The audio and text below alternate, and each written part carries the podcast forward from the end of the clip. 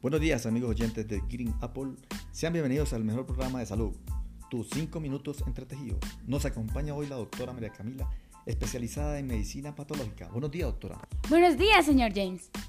También nos acompaña el día de hoy el doctor David Alejandro, especialista en neurocirugía. Buenos días doctor. Buenos días señor James. Quienes hoy nos darán a conocer sus conocimientos respecto a los tejidos y su clasificación.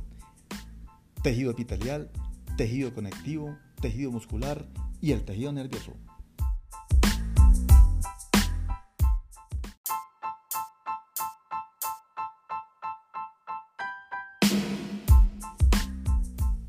Buenos días queridos oyentes. Hablemos de los tejidos. Los animales tienen una gran variedad de tejidos que se conforman por células y la clasificación que se da es debido a la estructura de sus células, a su origen, a su actividad fisiológica.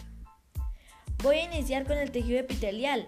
Este está formado por una o varias capas de células unidas entre sí. Estos tejidos los encontramos en las superficies y cavidades corporales, como la piel, las glándulas salivales y las células epiteliales del intestino. Estas cumplen funciones de protección y secreción, absorción y filtración.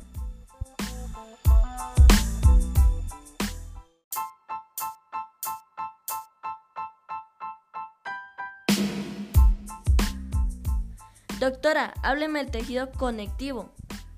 El tejido conectivo es el más abundante del cuerpo y tiene como funciones principales nutrir a otros tejidos, brindar soporte estructural, formar un depósito de grasa y ayudar a la defensa y protección del cuerpo.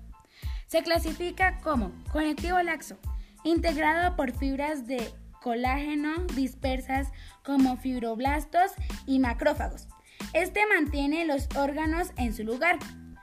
Conectivo fibroso. También con gran cantidad de fibras de colágeno y pocas células dispersas. Un ejemplo puede ser los tendones y los ligamentos. Conectivo especializado.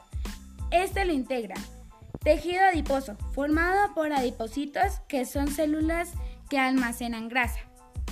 Tejido cartilaginoso. No contiene vasos sanguíneos y es el sostén de las vías respiratorias. Tejido óseo, principal tejido de sostén y forma el esqueleto de los animales vertebrados. Las principales células de este tejido se denominan osteocitos.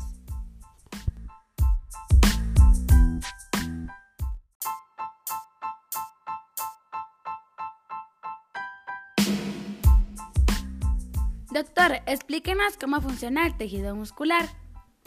Del tejido muscular sabemos que el 40% del cuerpo está formado por músculos y su característica fundamental se basa en la capacidad de concentración, permitiendo la liberación de fuerza. Podemos distinguir tres tipos de tejidos musculares. Músculo esquelético. Realiza contracciones voluntarias y rápidas, permitiendo el movimiento. Músculo cardíaco su movimiento es involuntario y se encuentra en lugares específicos como el corazón. Y por último, el músculo liso. Sus contracciones son lentas e involuntarias. Un ejemplo de ellos es el estómago, el intestino, el útero, la vejiga y los vasos sanguíneos.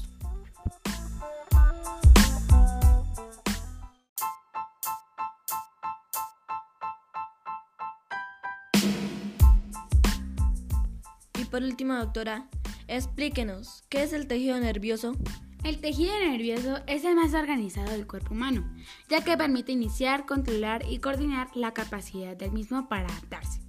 Está compuesto por neuronas especializadas en la conducción de información eléctrica. El tejido nervioso se divide en dos, sistema nervioso central y sistema nervioso periférico.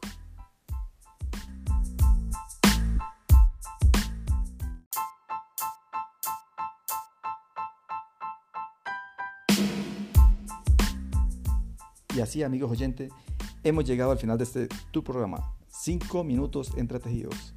Quiero dar gracias a los doctores María Camila Duarte, David Alejandro Méndez y a nuestra oyente fiel, profesora Ángela Becerra. Hasta un próximo programa.